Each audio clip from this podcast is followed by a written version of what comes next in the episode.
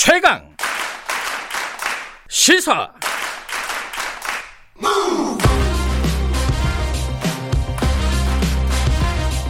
지금 여러분께서는 김경래 기자의 최강 시사를 듣고 계십니다. 네, 어제 정부가 발표한 부동산 대책 얘기 좀 해보겠습니다. 83만 가구를 공급을 한다는 겁니다. 지금 2025년까지 얼마 안 남았어요, 사실. 어, 이게 어, 정부 표현대로 하면 공급 쇼크라고 합니다. 이게 과연 집값을 안정시키는데 그리고 우리의 주거 환경을 개선하는데 어느 정도 도움이 될지 어떤 한계가 있을지 어, 전문가와 함께 얘기 들어보겠습니다. 박원갑 KB국민은행 부동산 수석 전문위원 연결되어 있습니다. 위원님 안녕하세요. 네, 안녕하십니까? 네. 일단 예, 위원님 의견부터 좀 궁금하네요. 이 어제 대책에 대한 평가가 어떻습니까? 아까 말씀하신 것처럼 어, 저는 공급 드라이브 혹은 네. 뭐 공급 총력전 이런 식으로 어, 받아들였고요. 네. 어, 주로 집이 많이 필요한 곳이 대도시잖아요. 네. 근데 이곳에서 주로 어, 어, 주로 3, 40대 음, 맞벌이 부부가 아, 주택 시장의 핵심 수요층인데 네. 이 수요를 충족시키기 위해서는 결국 도심 그 근처에다가 집을 공급을 해야 되잖아요. 네. 그래서 뭐 재건축이라든지 재개발, 역세권, 둔공업지 그리고 저층 주거지에 어쨌든 뭐 도시 지역 내 가용 토지를 최대한 확보를 해서 이제 공급을 하겠다 이렇게 보고요. 네. 또 어, 변창흠 장관님이 어, 저녁에 좀 얘기를 하셨죠. 이거 외에 이제 신규 택지도 좀, 어, 공급을 할 예정인데, 음. 뭐, 한두 달 사이에 내놓겠다. 한 네. 25만 가구 정도를 내놓겠다. 이렇게 얘기를 했기 때문에. 그러면 이거 추가되는 거예요? 83만에서 25만이? 예, 그렇다고. 아, 그럼 됩니다. 거의 100만 가구네요. 예. 예. 그럼 이게 3기 신도시도 지금 진행 중이잖아요. 그죠? 예.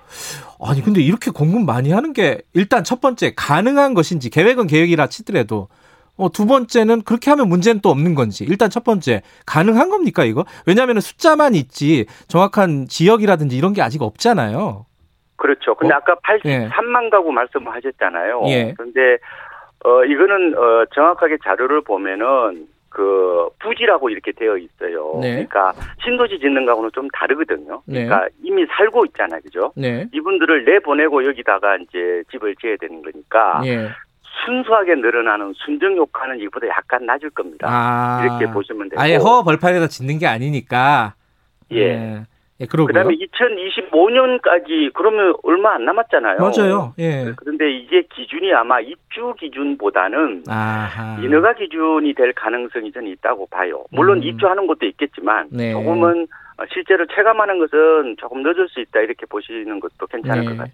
아주 뭐 구체적인 계획 하나하나를 저희들이 지금 설명을 드릴 수는 없을 것 같고 크게 좀 여쭤보겠습니다. 일단은 이 재건축 재개발이 많이 포함되어 있지 않습니까? 그런데 여기 네. 이걸 지금까지 민간에서 하던 거를 공공 주도로 하겠다. LH나 SH 이런 식의 이런 공기업들이 주도를 하겠다. 이렇게 되면은 뭐가 달라지는 겁니까? 사실상 어, 핵심은 이제 재건축이라고 보면 되거든요. 네. 근데 어, 재건축은 지금 가장 어, 진척이 안 되는 것은 네. 어, 초과이익 환수제라는 거예요. 예, 예. 이거 뭐 재초안 얘기를 많이 하는데 네. 많게는 뭐 8억씩 낸다는 거 아닙니까? 그러니까 네. 지금 재건축이 사실상 올스톱 이제 되어 있는 건데 음. 어 공공 주도로 어 재건축을 하게 되면은 네. 이 초과이익 환수제 부담이 없어요. 음. 그리고 어 용적률도 어 이제 올라가게 되고 뭐 음. 재건축 조합원 2년 거주요건 이런 것들도 없기 네. 때문에 전반적으로 어 인센티브가 많기 때문에 어 비교적 좀 초스피드로 어, 재건축을 할 수 있다 이렇게 보는 음. 거예요. 그러니까 음. 이, 뭐, 물론 이제 재개발도 포함되지만, 네. 전반적으로 우리가 갖고 있는 어떤 기존 관념들이 이제 없어지는 거고, 네. 이제 조합이라는 말도 없, 없어지는 거예요. 그러니까 아하. 기존의 에, 토지주, 이제 아파트나 뭐 지분 소유자가 될 텐데, 네. 어, 이제 현물을 이제 LH나 SH에다가 어, 선납을 하고, 네. 일종의 아파트 특별 할인권을 어, 받는 거다. 이렇게 보시면 될 겁니다. 음흠. 그 지금의 민간에서 하던 재건축과는 다르다. 일단 조합이라는 것 자체도 없어지는 거고. 그러면 일단 속도는 빨라질 수 있겠는데 많이들 참여할까요? 어떻게 보세요? 그 가능성의 문제인데 이거는. 어, 재개발은 이미 뭐 어, 하겠다고 나선 곳들도 어, 음. 많고요. 음. 그런데 이제 어 이슈는 이제 재건축에서 어느 정도 어, 나설 것이냐 하는 문제 아니겠습니까? 그죠? 네. 어 그것은 결국은 이제 에, 그 구성원들이 모여서 의사 결정을 해야 되는 건데 네. 어, 제 생각에는 그 재건축 초기 단계 단지들은 네. 이게 분명히 메리트가 있거든요. 그래서 어, 그쪽으로 좀 관심을 어, 가질 것으로 예상이 되고 예. 뭐 가령 뭐 이미 사업 승인 뭐 직전이라든지 거의 네. 막바지의 단계에 있는 뭐 그런 어 재건축 단지들은 기존 방식대로 어, 가야 될 거예요. 왜냐하면 조합을 또 해산해야 되는 문제들이 음흠. 있잖아요. 네. 그래서 어 분명히 예, 어 종합적으로 봤을 때는 어, 초기 단계, 특히 강남보다는 비강남 지역에서 어, 재건축 단지들이 네. 어, 이런 공공 방식에 좀 관심을 많이 가질 음. 거다 이렇게 예상을 해보고 있습니다. 뭐 이게 뭐 실제로 사는 사람들이 전체에 비하면 많지는 않지만은 그래도 많이들 관심이 가는 지역입니다. 이 강남 말씀하신 음마 아파트라든가 잠실주공 5단지 이런 데는 어떻게 될까요? 이 공공 재건축에 참여를 할까요? 아니면 계속 이런 식으로 독자적으로 계속 뭐, 뭐 모색을 할까요? 어떻게 보세요? 어, 이거는 뭐 추론이에요. 제가 뭐 예. 그쪽 조합원도 아니고 그런데 어, 잠실주공 5단지는 지금 사업 승인 전입니다. 거의 음. 막바지 단계거든요. 네. 그래서 제 생각에는 공공 재건축은 쉽지 않을 것 같고 음, 음마 아파트 같은 경우는 지금 조합 설립 인가를 받지 않은 상황이거든요. 좀 네. 초기 단계라고 보면 되겠죠. 그런데 이제 어, 결국 이제 기존 방식과 공공 방식을 놓고 좀 어, 아직은 좀 고민하는 단계 이 정도로 봐야 되지 않을까 아, 음. 생각이 듭니다. 자, 그러면 이제 이게 어 앞으로 우리 주택 시장에 어떤 영향을 미칠까 이게 중요할 텐데 뭐 일정 정도 효과는 있다고 보십니까? 어떻게 보세요? 집값 안정이라든가 주거 환경 개선이라든가 어떻게 보십니까? 그렇죠. 뭐 어, 단기적으로는 대체적으로 시장 안정을 위해서 이제 가수요를 제어하면 되는 거예요, 그죠? 그런데 네. 장기적으로는 결국은 공급이 에, 뭐 답이다, 어, 공급이 전공법이다 이런 얘기를 하는 거니까요. 예. 그래서 어 결과적으로 지금 어 대도시권에서 수급 불균형이 이 심한데 예. 어 지금으로서 공급을 늘리는 방법이 가장 뭐 어, 음흠. 바람직한 하나의 대안이라고 본다면은 네. 이게 이제 가시적인 효과를 어, 내는 게 이제 중요하겠죠. 음흠. 그러기 위해서는 제 생각에는 물량은 어느 정도 이제 에, 어느 정도 이게 어 청사진이 나왔잖아요. 네. 결국은 어 속도감 있게 추진하는 이 스피드가 결국은 관건이다 이렇게 음흠. 보고요. 그리고 이게 또 공공이 단독으로 하는 것도 있지만 네. 또 어, 민간하고 협력해서 하는 것도 있기 때문에 서로 유기적인 어떤 협력 이게 또 필요한 것 같고 예. 이번에 또 인허가 관련해서 어 패스트트랙 기법을 이제 도입한다고 그랬거든요. 네. 대폭 절차를 단축시킨다면은 아마도 어, 가시적인 성과가 어느 정도도 나오지 않을까 예상을 음. 해보고 있습니다. 그런데 지금 지금도 집값이 좀 오르잖아요. 이 수도권 같은 경우에는 최근에도 집값이 올랐다는 통계들이 나오고 있는데 이게 그 이런 어떤 어 공급 정책이 발표되면 단기적으로는 상승될 수도 있다 가격이 오히려 이런 얘기하는데 시장을 오랫동안 보셨으니까 이런 우려가 맞는 우려입니까 어떻게 보세요? 그렇죠. 어 단기적으로는 오히려 공급이 늘어날 때 오르는 경우도 많습니다. 아, 특히? 지금은 어, 신도시 개발보다는 사, 어, 살고 있는 지역에서 어떻게 보면 뭐 어, 크레인이 올라가는 그런 구조잖아요. 음. 그래서 어떤 개발에 따른 후광 효과라든지 이런 예. 개발 기대 심리가 생길 수가 있어요. 음. 그래서 단기적으로는 좀 집값이 이제 불안할 수, 불안할 수는 있고, 단기적으로, 장기적으로는 당연히 어떤 수급 안정을 가져갈 수 있지만, 음. 그래서, 어, 시장 불안이 좀 생기지 않도록, 그, 선제적으로, 어, 좀, 어, 제어 장치 같은 게 이제 필요한데, 그, 네. 요번에도 뭐 그런 내용들이 많이 들어 있습니다. 뭐, 음. 어제 이후에, 어, 뭐, 사업구역에서 아파트나 뭐 지분을 사게 되면은, 네. 우선 분양권을 아예 주지 않는다든지 음. 뭐 그런 그다음에 투기 의 우려 지역에 대해서는 뭐 토지 거래 허가 구역으로 지정을 한다든지 음. 그리고 아예 뭐 집값이 들썩이면은 지구 지정 자체를 안 한다든지 여러 가지 음. 그런 어 내용들은 발표해 놓고 있는데 네. 어 이거를 좀 더 어 세밀하게 좀 들여다보고 어 투기가 좀 일어나지 않도록 하는 장치들 네. 이걸 좀 실행하는 게 필요한 것 같습니다. 공급 은 이렇게 확 늘린다 이렇게 발표를 했는데 지금까지 계속 진행을 해왔던 이제 수요 규제라든가 뭐 이런 뭐 금리라든가 뭐 여러 대출 규제라든가 이런 부분들 있잖아요. 네. 이런 부분들은 계속 유지를 한다는 거죠. 그대로 지금 갈 수밖에 없을 거예요. 왜냐하면은 음. 시중의 유동성이 워낙 많아서요. 지금 네. 주식 보십시오. 굉장히 많이 올랐잖아요. 전반적으로 지금 자산 시장이 하나의 이제 거대한 지금 어뭐 일종의 유동성 장세를 만드는 어떤 과정이잖아요. 네. 그래서 시장 여건이 여전히 불안하기 때문에 규제 완화 쪽으로 어떤 뭐 대책이 나온다면은 네. 시장에 에, 어떤 어 잘못된 신호를 좀 보낼 수 있다 이런 우려감이 음. 있는 것 같아요. 그래서 음. 당분간 아마 어, 수요 억제 쪽은 어, 계속되지 않을까 이렇게 음. 예상을 해보고 있습니다. 또 이제 집 가진 사람들은 뭐 이제 양도세 완화 이런 부분들에도 관심이 좀 있지 않습니까? 이런 네. 부분들도 당분간은 뭐 기대하기 어렵겠죠 아마.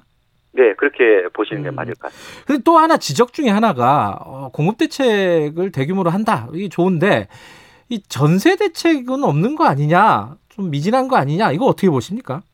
전세 대책 부분은 이번에 일부 좀 포함되어 있긴 해요. 네. 가령 어 주로 이제 단기의 주택을 공급할 수 있는 걸한 음. 10만 가구 정도를 이제 내놓겠다고 얘기를 했거든요. 네. 그러니까 주로 이제 뭐 공실 뭐 호텔이라든지 네. 오피스 이거를 이제 뭐 청년 기숙사로 리모델링을 한다든지 하는 이런 어 활성화 방안들도 네. 어 같이 이제 내놨는데 네.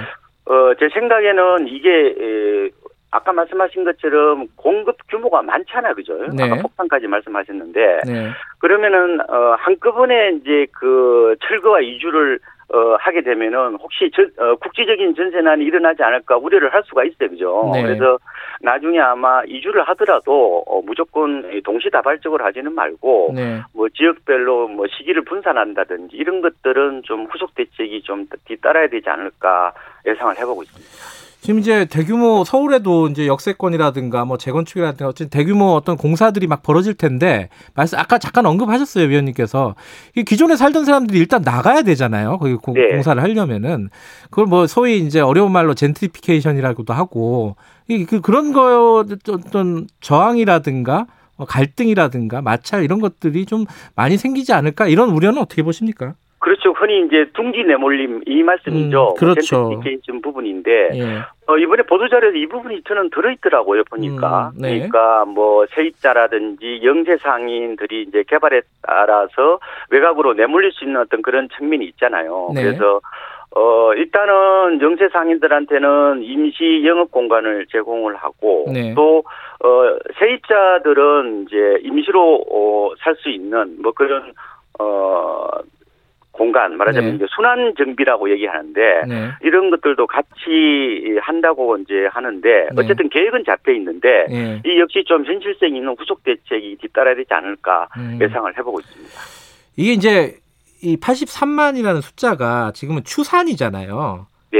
네. 근데 이게 결국은 이제 주민들이 얼마나 동의하느냐의 문제일 텐데 이게 동의가 제대로 이루어지지 않으면 허수가 될 수 있지 않습니까? 이 83만이라는 숫자가 이 동의는 많이들 이루어질까요? 이런 개발이라든지 재건축이라든지 여러 가지 이런 부분에 대해서 일단은 어 주로 이제 어느 정도 메리트 메리트가 있느냐 이 부분 그렇죠. 아니겠습니까? 그죠? 네. 아니면 기존 방식으로 어 해도 되는데 음. 굳이 공공 방식으로 개발을 어, 해야 되느냐 이런 음, 부분에 대해서 생각을 할 텐데 네. 어쨌든 이번에 공공 방식으로 개발을 하게 되면은 뭐 네. 용적률을 어, 대폭 올려준다든지 뭐 종 상향 이런 것도 있거든요. 네. 2종에서 3종으로 바꾼다든지 어 이런 어, 각종 어 그런 메리트가 있기 때문에 음, 아마도 어, 토지주들이겠죠. 네. 결국 집주인들이 어 여러 가지 방식을 놓고 좀 어, 저울 때 올려놓고 의사결정을 하지 않을까 생각이 음. 들고요. 예.